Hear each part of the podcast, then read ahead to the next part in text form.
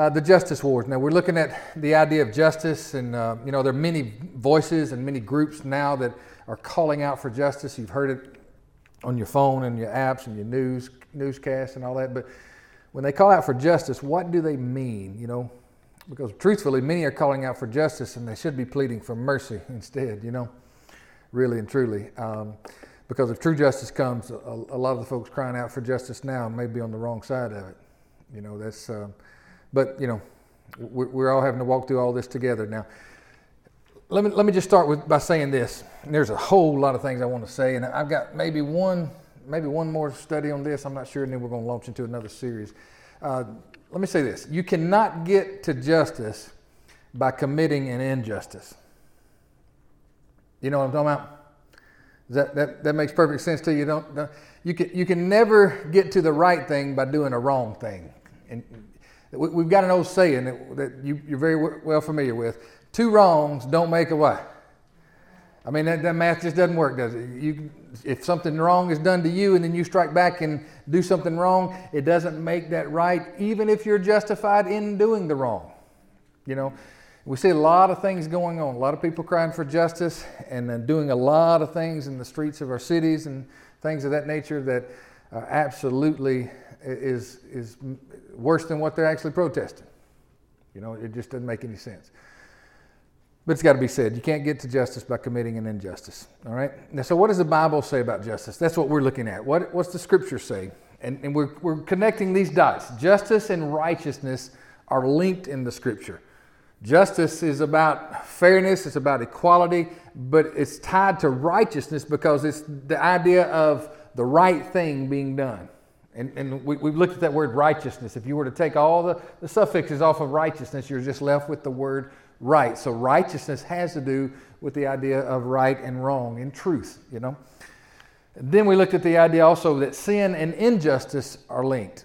It's linked in this way that whenever sin is committed, an injustice always happens.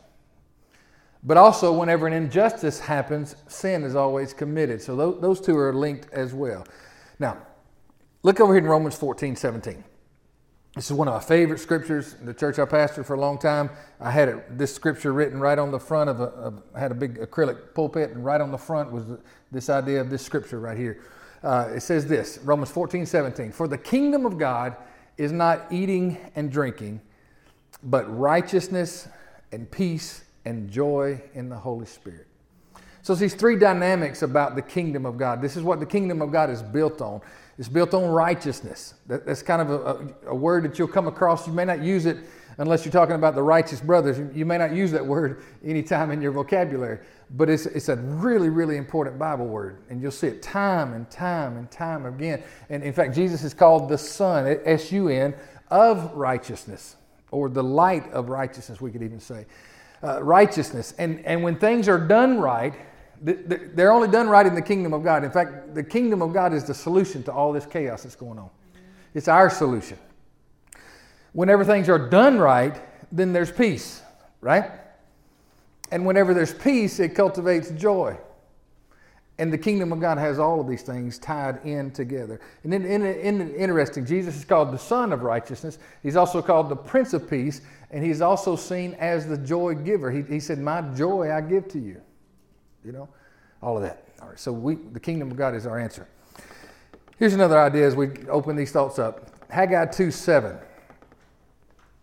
The prophet speaking for the Lord, it says this I will shake all nations, talking about the Lord, I will shake all nations, and they shall come to the desire of all nations, and I will fill this temple with glory, says the Lord of hosts.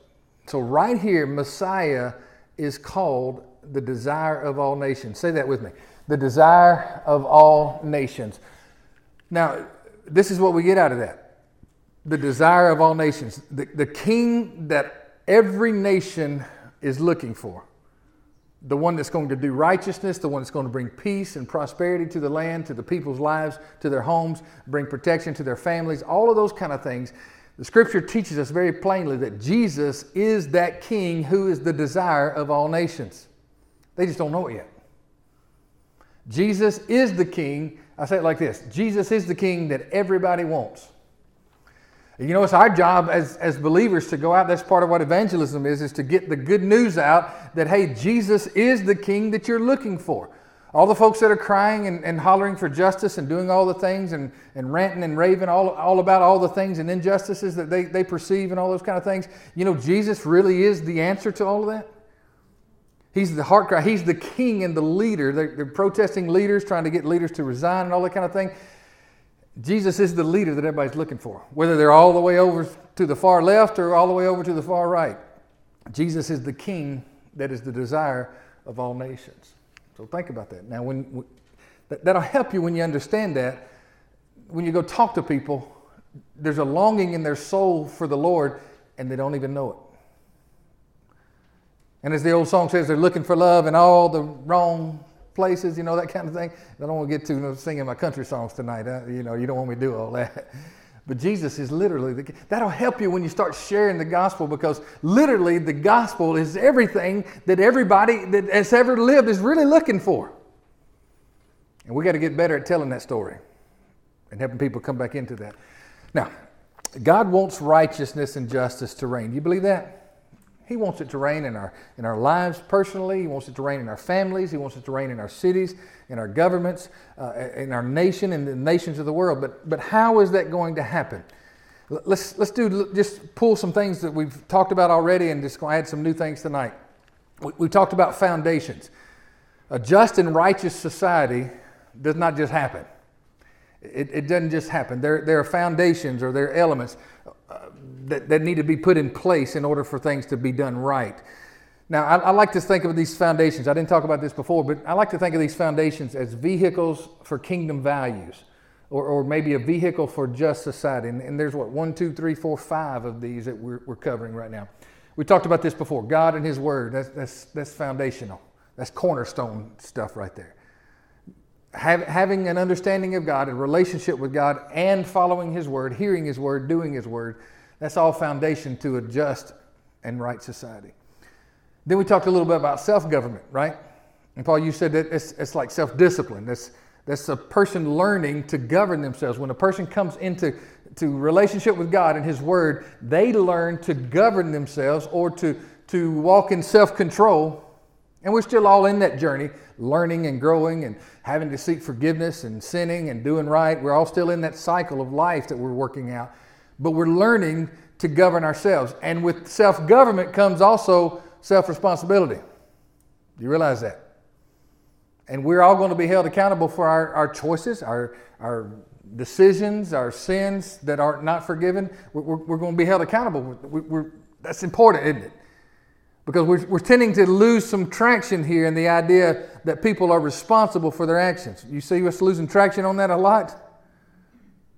In fact, we're living in a society that where people are not being governed by themselves nor the civic government, and look what's happening just more chaos building on top of more chaos. But a self governing society, and I mean you and I making choices on our own to do the right thing, is literally the bedrock of a free society. You realize that? Because if the government has to step in and tell you what to do, the first thing they're going to take away is your freedom. I can promise you that. And they may be justified in doing it too. Now, So self government is a real cornerstone, it's a real foundation for us to live in a, a just and right society. Then there's the idea of family government. Now, we, have we've, we've done some study on some material. We looked at some, some uh, websites and things like that to, of some of these protest groups and, and uh, activist groups that they literally want to redefine and dismantle the family as, as Scripture lays it out. Scripture lays it out very plain. A family, ideally in God's eyes, is a mother and father coming together in holy matrimony till death do you part, right? And then, if the Lord wills and is able and physically able to have biological children, and many of them adopt as well, and, and the mother, father, and children are the idea of what family is in society. Now, you may or may not get married now, but you still have family maybe that you come from and all that kind of thing. But the idea of family is being redefined nowadays, isn't it? What it is. And in God's eyes, and in the church's eyes, I mean the real church, the true church, family will never be a man and a man and a child. It can never be a woman and a woman and, and children. It cannot be that. Now, They can be recognized by the government for tax purposes and all the kind of things as family, but as far as scriptural talking, I mean, it, it's very plain that when God created Adam and Eve, God created male and female, He created them. And you know, that's, that's actually a radical, I'm, I'm talking very, I mean, this society has been like this for thousands and thousands of years, actually. That's not even under scrutiny until now. You don't realize that? That's how crazy things have gotten. That I can say that a family is made up of a man who loves a woman, who gets married and has children, and in today's circles, that right there is considered hate speech. Are you serious? Are you serious? We have come to that point. Are you? That's insanity. Yeah, I mean, that, that kind of clarity should be understood, but you know, in anyway.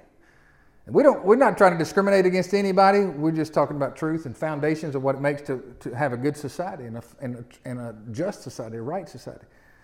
But you realize how radical the statement I just made is? It's, that's insane, isn't it? So family is real important because family is, is literally to be like the school where you and I learn to self-govern. And if we can't learn to self-govern properly, mom and dad step in and help you govern yourself. My parents were really good at that. I told you before, my daddy believed, he still believes it to this day, that there's a nerve that runs from your buttocks to the, your brain. And if you hit the buttocks just right, the brain is affected immediately. And it'll help you make better decisions. And, and, and anybody's parents know about that nerve that's connected? Mm-hmm. and, and it works, I can promise you. I can promise you. yeah, you got one in the back of your head too, which just kind of kind of hit it, and it's just a trigger. You know, it helps. It helps. Family is where discipline begins to be set into a, a child that they learn to actually live a good and productive life, a right life, a righteous life, we could say.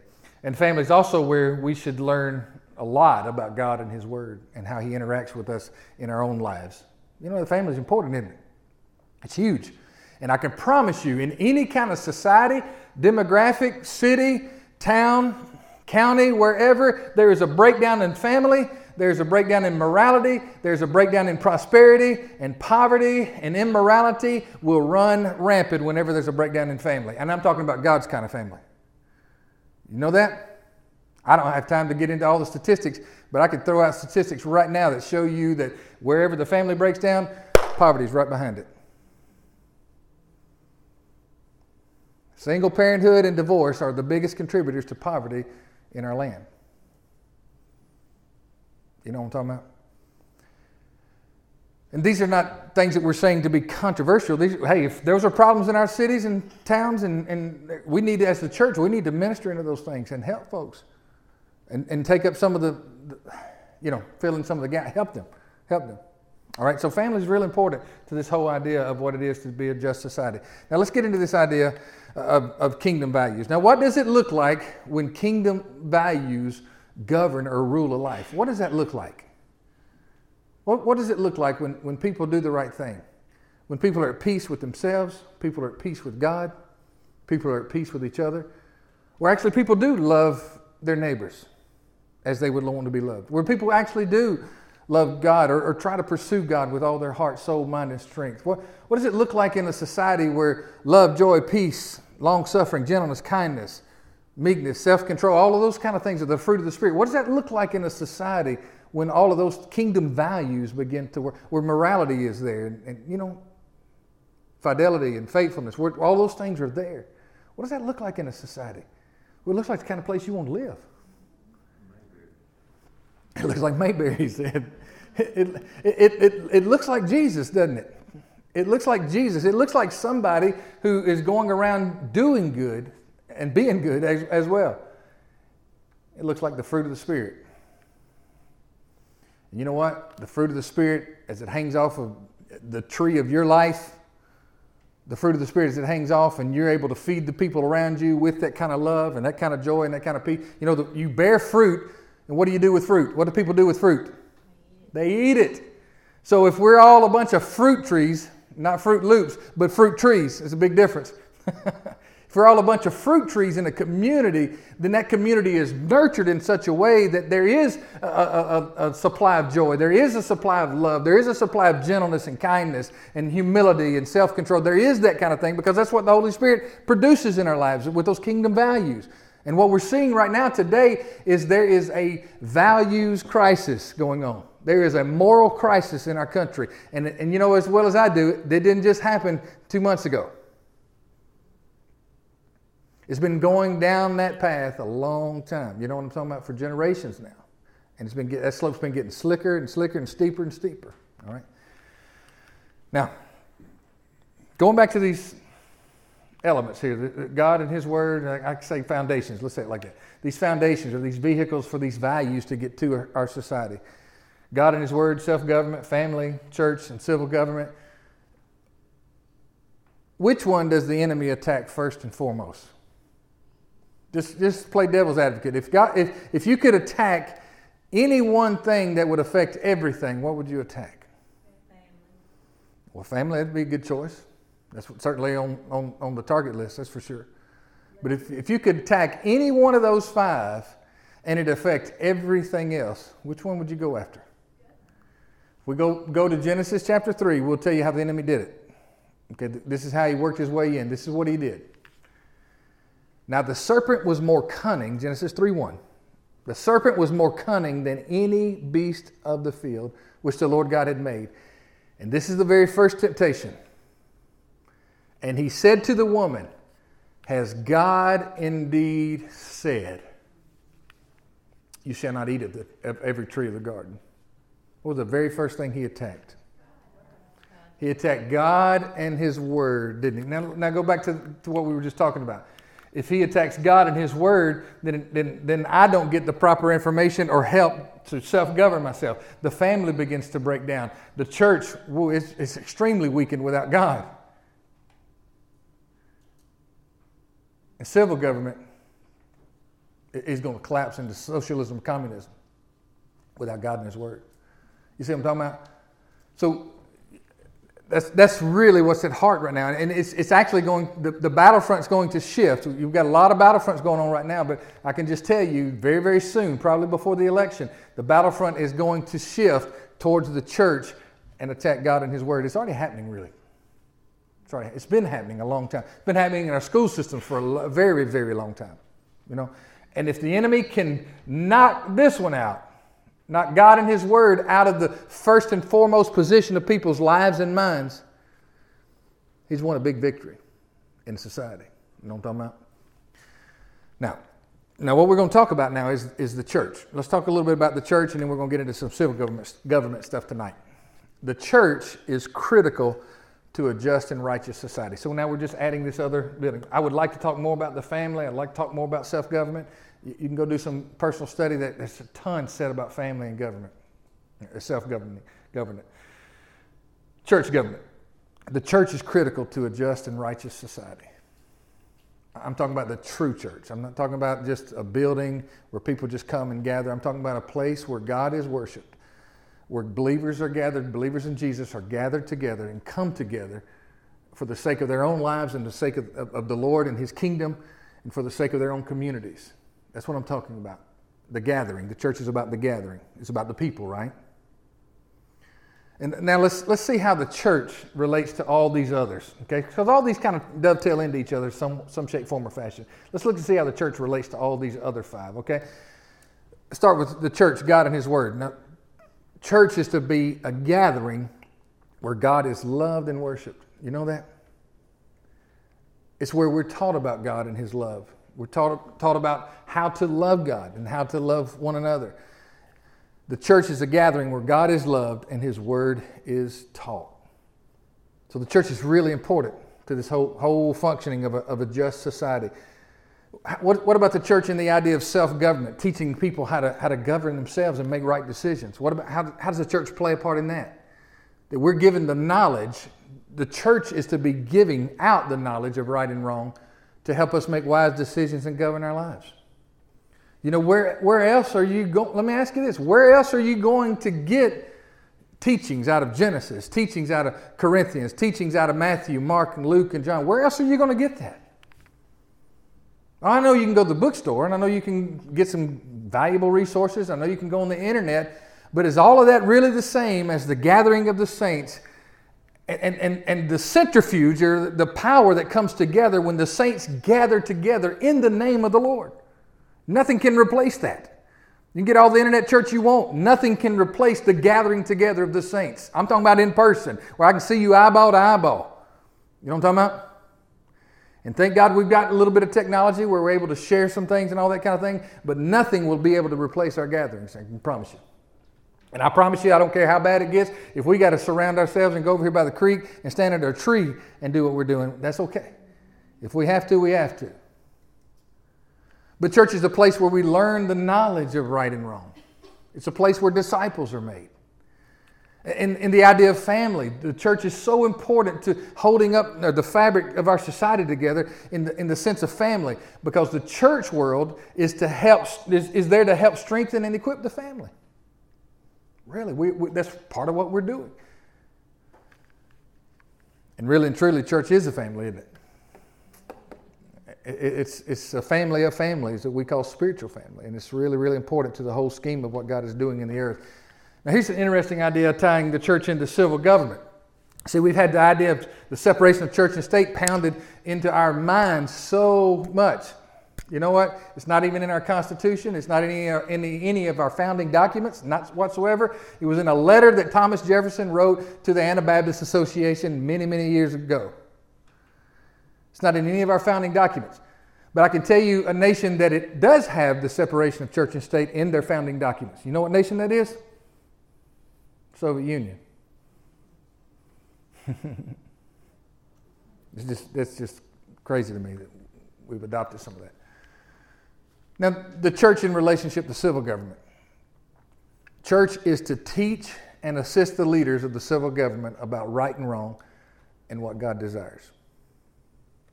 You've heard this, the, the saying, speak truth to power. Have you heard that lately? Fact, there's a lot of a lot of people saying those kind of things now to speak truth to power. You know that's that's the, one of the main roles of the church in relationship to civil government is to speak truth to power. You know, when the kings of old, when they had something that they needed to do and a decision to make, who did they call? Who you gonna call? that, that, that, Never mind. who you gonna call? Who did they call? The prophets, didn't they? Because they wanted to get God's mind on what needed to be done. And here's the idea church is to serve, correct, and edify society and its leaders. We're called to do that. Doesn't it seem that that's kind of reversed now? Instead of church speaking truth to power, now the government is taking a different role and it's being reversed, and now they're telling the church what it can and cannot do. I'm telling you, there's some serious changes happening now. It's a big deal. Because without this voice of truth in society that we call the church, with its preachers and leaders and believers, without that voice of truth speaking truth to power, power will absolutely run over the people, I can promise you. All right. All right, there's much, much more we can say about the church. Let's, let's get into civil government. All right, you good? You all right? Everybody breathing now? Okay. And I want to look at a few scriptures here and just show you how, how the civil government, that, the civil government, which we we would know as our like our, our, our Congress and um, presidential branch, executive branch. We would know all the things about our civil government. Law enforcement would be included in our civil government as well. Uh, uh, local governments of all kinds, from the Board of Education on to the, the mayor and all their offices and all those kind of things. Civil government is really important in God's economy. You know that? It's important. Okay? Let's, let's see what Romans 13 says. And there's a lot here, so you, you're going to have to do some more study on it, but there's a whole lot here in Romans 13. Start in verse number one. It says, Let every soul be subject to the governing authorities. For there is no authority except from God, and the authorities that exist are appointed by God. That's a whole lot to swallow right there sometimes. You know what I'm talking about? Now, here's an interesting thing. Paul is writing this letter to the Roman church. to believers who are underneath the thumb of a absolute maniac dictator. It's crazy now. As far as we know at the time of this writing, the Caesar that is in charge in Rome is Nero. The thing we know most about Nero, I mean, as far as biblical relationship here, Nero will soon be responsible for the death of Peter. Let me say the murder of Peter. And also, we believe, his, if, if our, our traditions are correct, he'll be responsible for the murder of the man who actually wrote this, Paul. Okay. Isn't that something, though? It says, no authority except from God, and the authorities that exist are appointed by God. It's a little hard to swallow sometimes, isn't it? And I, I don't know where that sits with you, but sometimes when, when nations make bad choices and bad decisions and go away from God, one of the ways God judges nations is to give them the leaders that they deserve or the leaders that they long for. It happens time and time again in Israel's history, in biblical history. Okay? And in, in, in the time of the kings, in, in the Bible days, in the time of the kings in the Old Testament times, there were many, many more wicked kings than there were good kings. So let's, let's keep going. Let's get some more information here. Therefore, whoever resists the authority resists the ordinance of God, and those who resist will bring judgment on themselves. Okay, now, and there's a lot of that talk going on today, you know, not to trivialize uh, this, this whole idea of what he's talking about, the authorities, but many of the things and incidences that are happening on our streets today are simply happening because people are resisting authority. You know what I'm talking about? And the scripture right here says that if you resist the authority, whether it be the law enforcement or whether it be the courts or whatever it might be, if you resist authority, the judgment that happens will be your own fault. You know? And I can tell you that the majority of the, the things that happen, now there are officer induced conflicts that happen sometimes from time to time, but they're very, very, very minimal. The most, talking about police brutality, the most of what people call police brutality is instigated through resisting of authority. It's just a fact. You know what I'm talking about? Listen to this. This is some good truth right here. For rulers are not a terror to good works, but to evil. Do you want to be unafraid of the authority?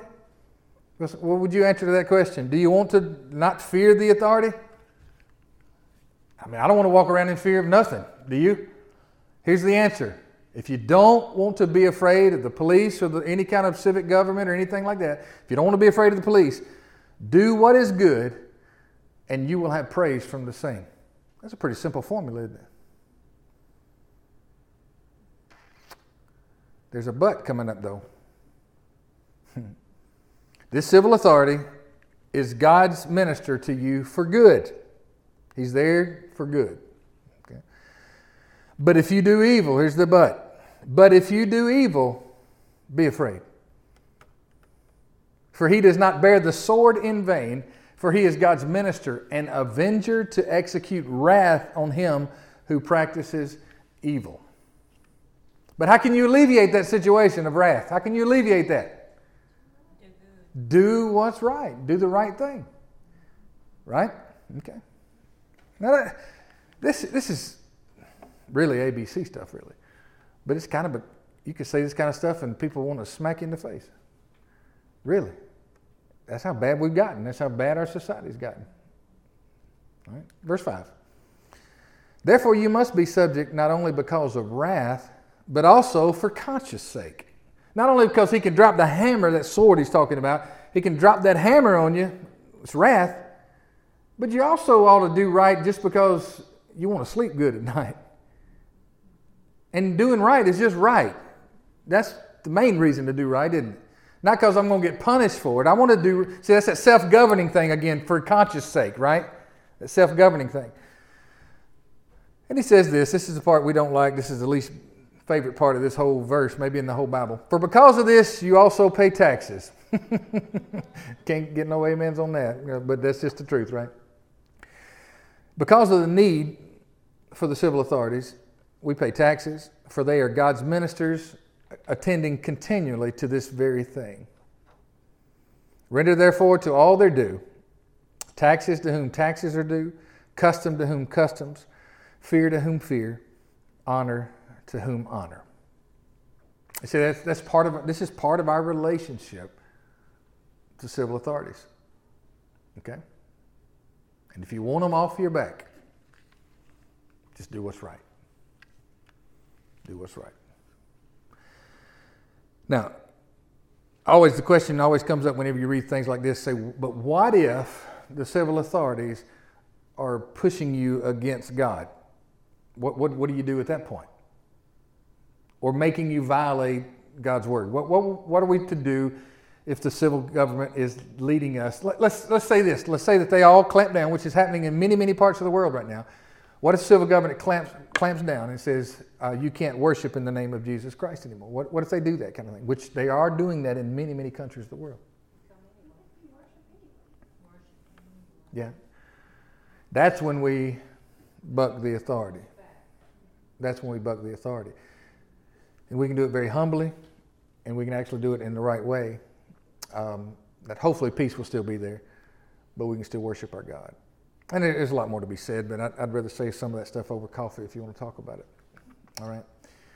Now let's let's get into this idea of civil government as dealing with the king. The Bible has some things to talk to the king about. Okay. In our case, this would be the president and maybe our top top echelon of leaders. Okay, top tier of leadership.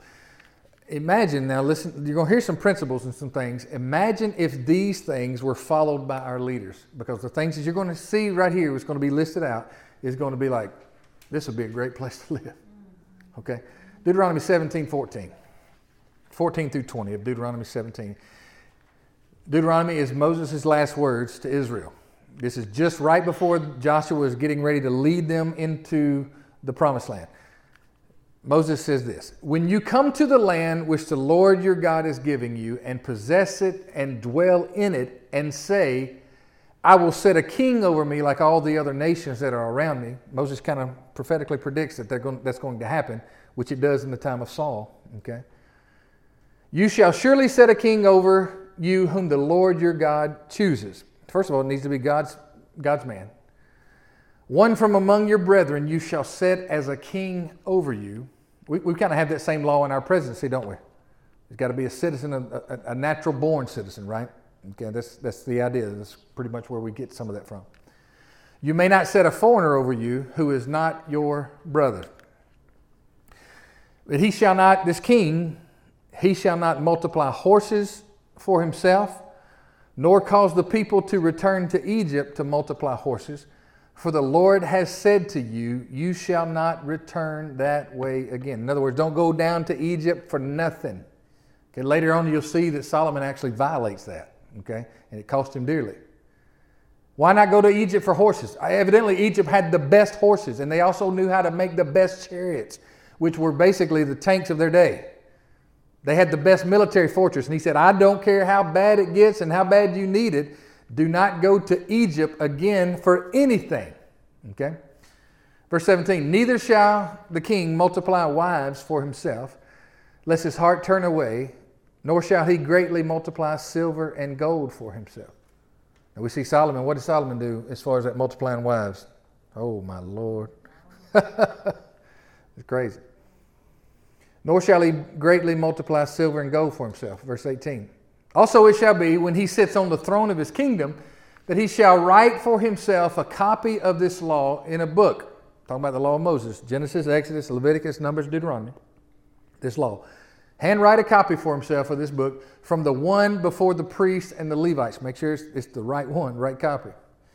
And it shall be with him, and he, this copy shall be with him, and he shall read it all the days of his life that he may learn to fear the Lord his God and be careful to observe all the words of this law and these statutes.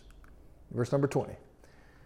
That his heart may not be lifted above his brethren, and that he may not turn aside from the commandment to the right hand or to the left, and that he may prolong his days in his kingdom, he and his children in the midst of Israel.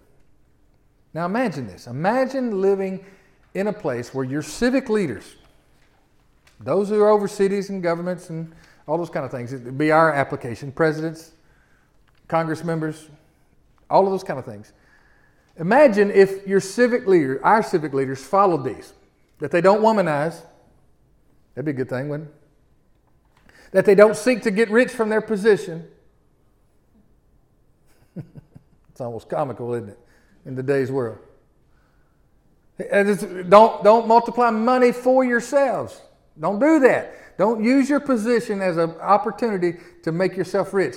And what we have in our leadership today, in our, on national level and, and some on, on smaller levels, people actually take those positions so that they can, you know, obtain wealth. And I saw, I saw a thing the other day that said Congress doesn't need to be investigating a billionaire who became president.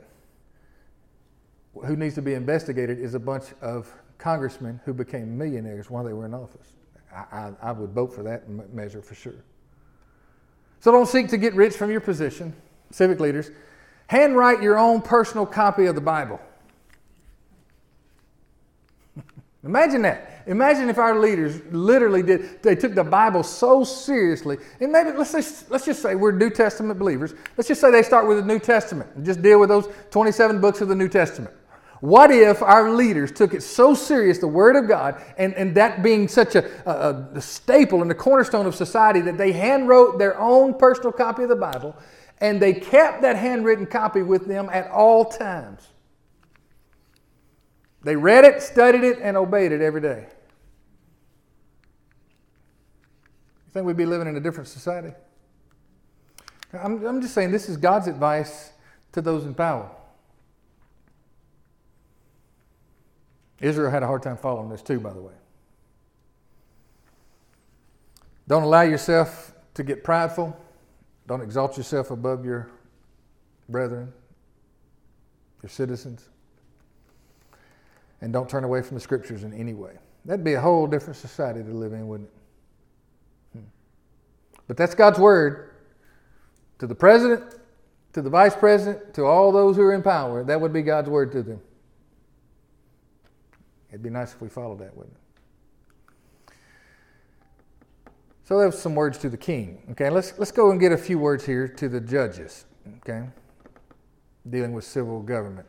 Judges are really important because judges are the ones with no matter from the smaller courts all the way up to the Supreme Court. Judges are the ones who begin to shape decisions about right and wrong in society. They're really important. You know that? God's got a few things to say. Let's make the application to judges, politicians, lawmakers, and lawyers. Okay, they, they would all be kind of in that category of judges. Okay, so let's look at a few scriptures here. Deuteronomy 1, 12 through 17. How can I alone bear your problem? This is Moses speaking to the children of Israel. How can I alone bear your problems and your burdens and your complaints? I can't do all this by myself, Moses says. So the word came to him through Jethro, his father in law, to choose wise, understanding, and knowledgeable men from among your tribes, and I will make them heads over you. And you answered me and said, The thing which you have told us to do is good. So, what Moses did in order for the people to be governed properly is that he basically established a representative government. Do you see that? Okay, let's go to verse number 15. So I took the heads of your tribes, wise and knowledgeable men, and made them heads over you, leaders of thousands, leaders of hundreds, leaders of fifties, leaders of tens, and officers of your tribes. And if you go through and read some of the some of the uh, uh, books of Moses, you will see some of those categories that they list some of those leaders out. You know? Verse 16.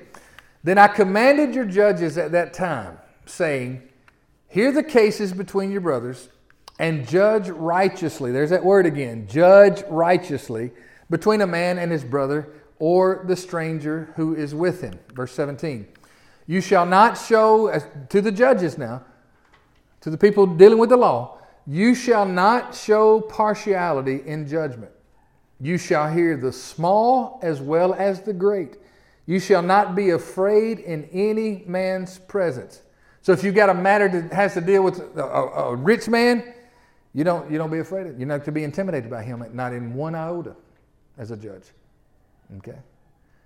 For the judgment is God's. I, I like to, to hear say to the judge is that your judgment belongs to God and you belong to God. And this whole situation belongs, you just don't forget who's over you. You think you're over that situation, don't you forget who's over you.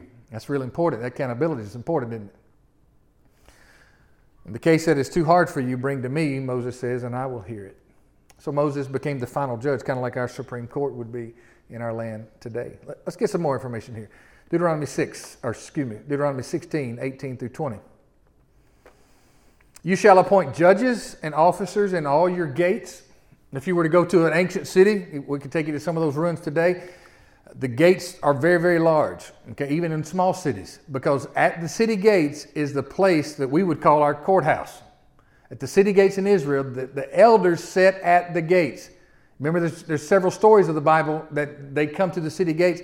And remember, Lot, Abraham's nephew? Lot was at the city gates. That meant that he was a judge of some kind in the city of Sodom. Okay? They, so you will set them at your city gates, which the Lord your God gives you according to your tribes, and they shall judge people with just judgment. There's a word just or justice. You shall not pervert justice.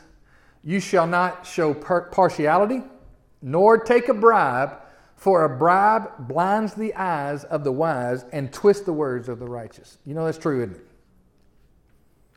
You think that ever happens? you shall follow what is altogether just. There's that word again justice. That you may live and inherit the land which the Lord your God is giving you. Okay? You see, that's, that's pretty self explanatory. Now let's go to one more, one last one.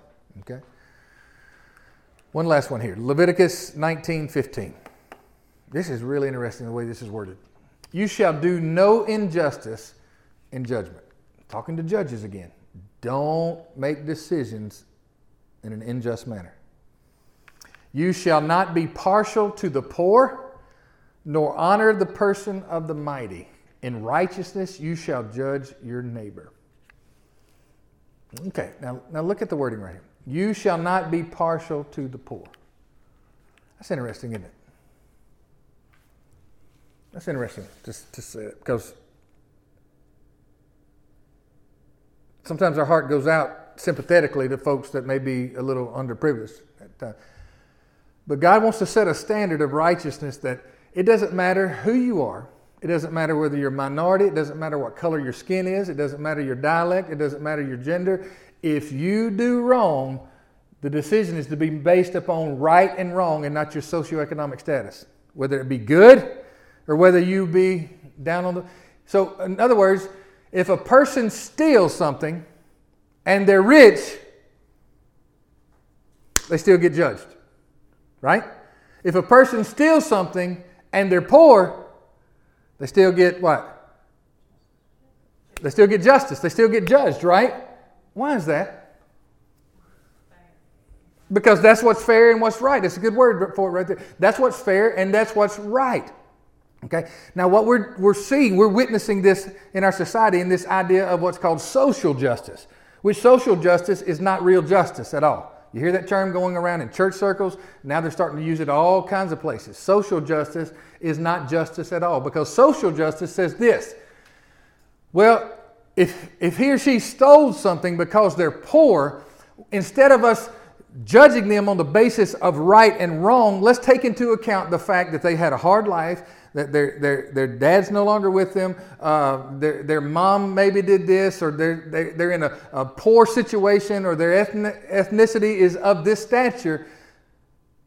And now social justice says in the decision that the judge makes, all of that needs to be considered, all that subjectivity needs to be considered and brought into the decision. And we need to go easy on the folks who may have been descendants of certain other people. I'm not kidding you. I watched a thing just before I came to church tonight. This stuff that happened in Chicago this last few days, where they went down that Miracle Mile right there, and I've been down there a couple times. It's absolutely beautiful place. It's one of the best shopping districts in all the country, actually. And they went through there and they did $60 million. They said this report $60 million worth of damage in an evening. And then the leaders of these movements get to the microphone and said that they are just and right to do whatever they want, and this is reparations for us and our people. Are you serious? That's insanity.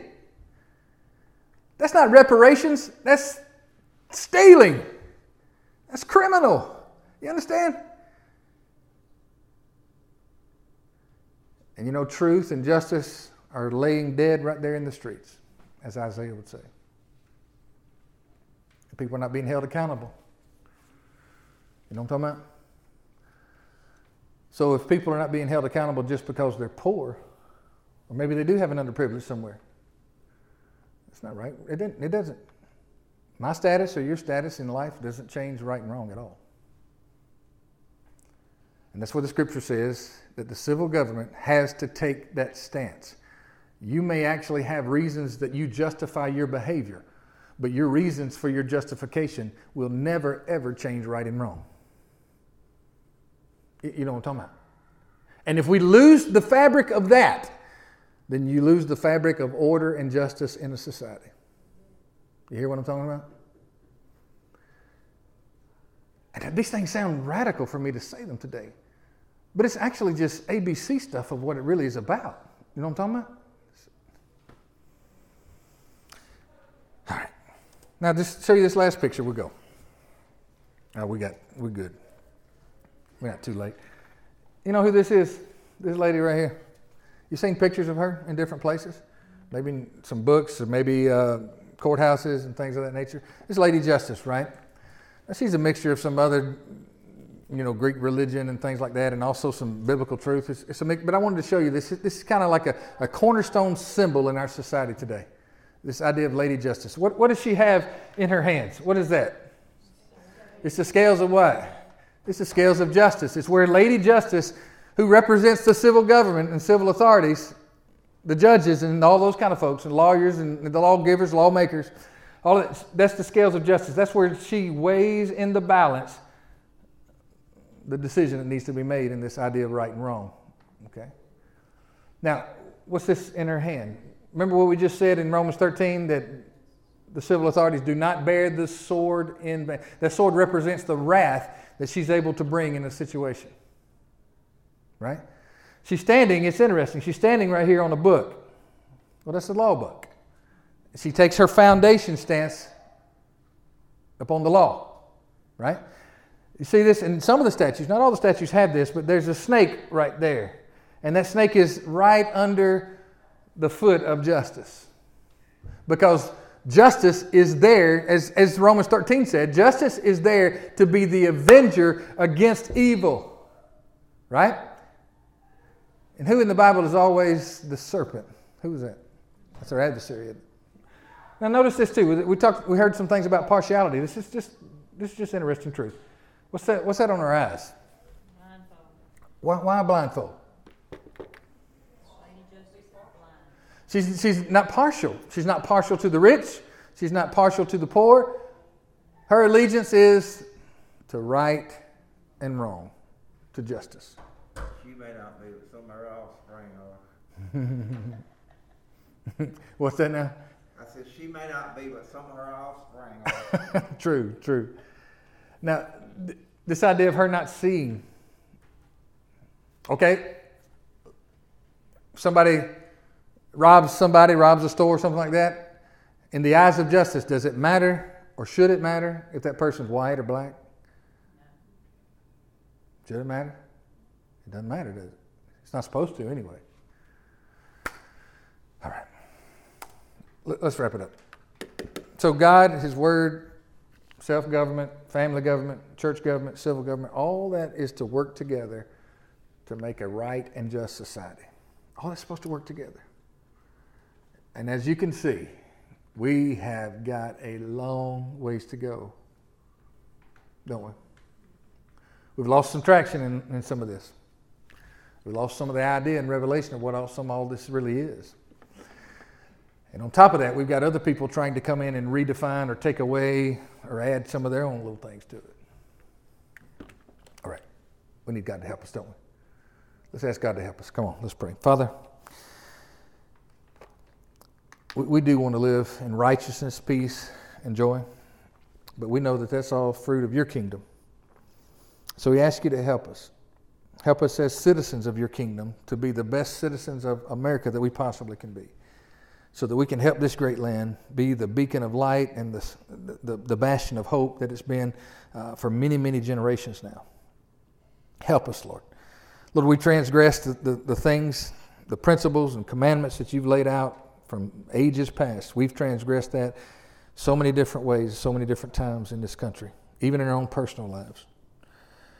And Lord, we just ask for your forgiveness for ourselves and for our country, that you would forgive us of our sins, and Lord, that you would heal our land, heal the fabric of our land, heal these foundations again. And if these foundations, Lord, be destroyed, we, we don't have a prayer for a right and just society. We ask you to restore these foundations and give us the backbone, the knowledge, and the ability and the voice to be able to do some of this, at least locally, God. Help us. Help us. Give us your grace. Pour out your mercy upon us. Forgive us and heal our land. In the name of Jesus we pray. Amen.